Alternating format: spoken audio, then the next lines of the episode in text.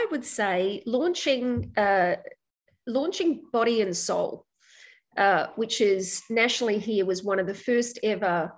Uh, well, newspapers, as you well know, it, traditionally were always for men, so they were very strong newspapers are read by men and we we had that challenge for a number of years. Oh, we've got to get more women reading newspapers, blah blah blah blah blah. Right, and then I got into the role of advertising strategy manager, and this challenge was still occurring. It's like we actually need to do something about that. Like keep talking about it; it's not going to alter. And also, women are not going to read the paper in the form that it's in. They're not interested.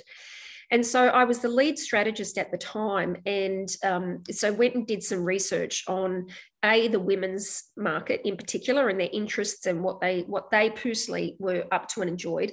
And at the same time looked at the advertising industry and looked at what kind of uh, advertisers were targeting women. And basically what we real what you know we discovered is that you know fundamentally you need to be able to have content that's going to be relevant to women. And then you need to have that in order to attract the advertisers that are going to do it because you can't launch a media product unless you've got a commercial benefit. So we realized that the the, the advertisers believe it or not, back then that were targeting women, they had a target called female grocery buyers because women were obviously the, the household shopper.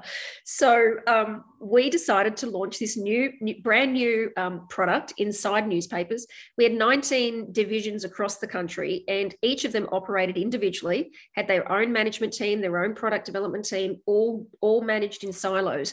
And for the first time ever, we launched a national team um, that launched a single product that went across, or inserted into all those uh, newspapers across the country, and it was called Body and Soul. It was all to do with health, well-being, uh, which was the area of interest to women.